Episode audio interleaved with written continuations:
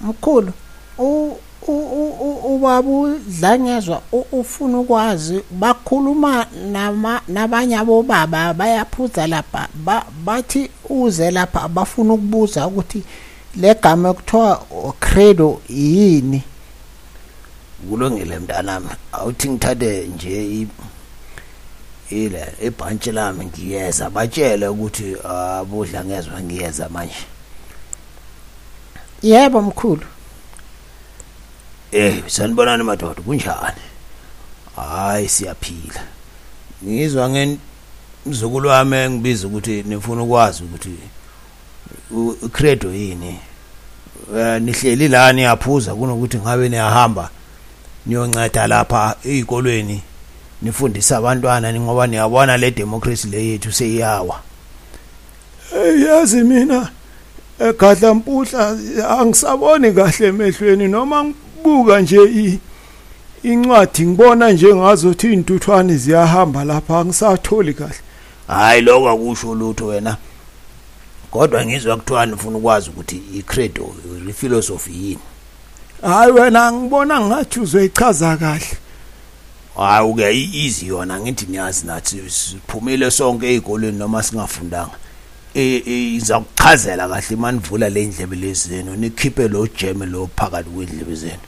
Education freeze slavery skills build the economy entrepreneurship creates jobs.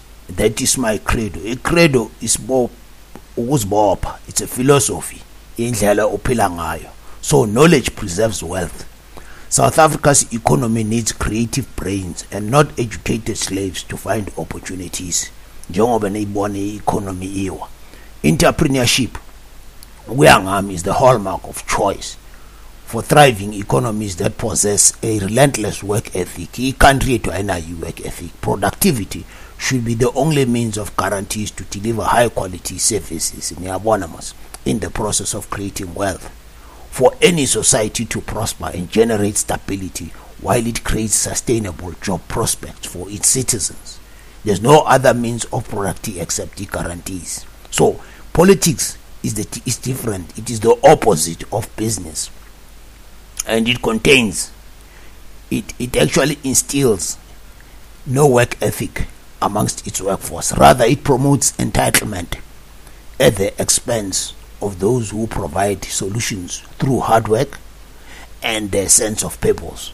Only entrepreneurship can provide a country with opportunities to liberate an ailing economy to improve society's optimism about the future. Niyangizwisisa madoda nikhiphe lo gem lo wena emali endlebeni lezi. Ningimamele kahle. That's why visionaries contribute to progress by offering unique talents and skills to serve the world to the best of their abilities without stealing from the employer or biting the hands that feeds them.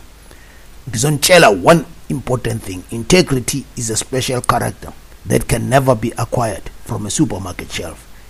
It has to be earned and politicians don't have it. Uyangizwa ke manje eh mhlajwayo?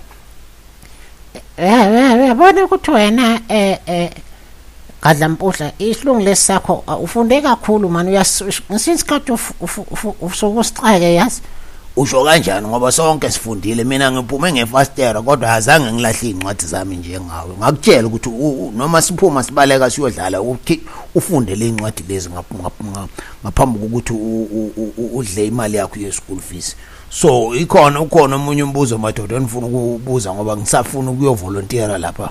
Eh lento esanteni ngiyofundisa labantwana isizulu ne negrama ngoba kushuka ukuthi bafuna ukwazi ukuthi sifunda kanjani sikhuluma kanjani isizulu. Well eh ngaphandle kokuthi uhambe sifuna ukucala e-commerce yabantu abadala or e-commerce sisize le youth ukuthi icale e-commerce bengifuna mina i-input yakho ukuthi i-commerce singayicala kanjani i-business commerce? Hayi leyo ke awuthi si ngizokutshela sizakhuluma ngayo masengibuya lapha esantini kunjalo ke madoda ngizonibona ngiyabonga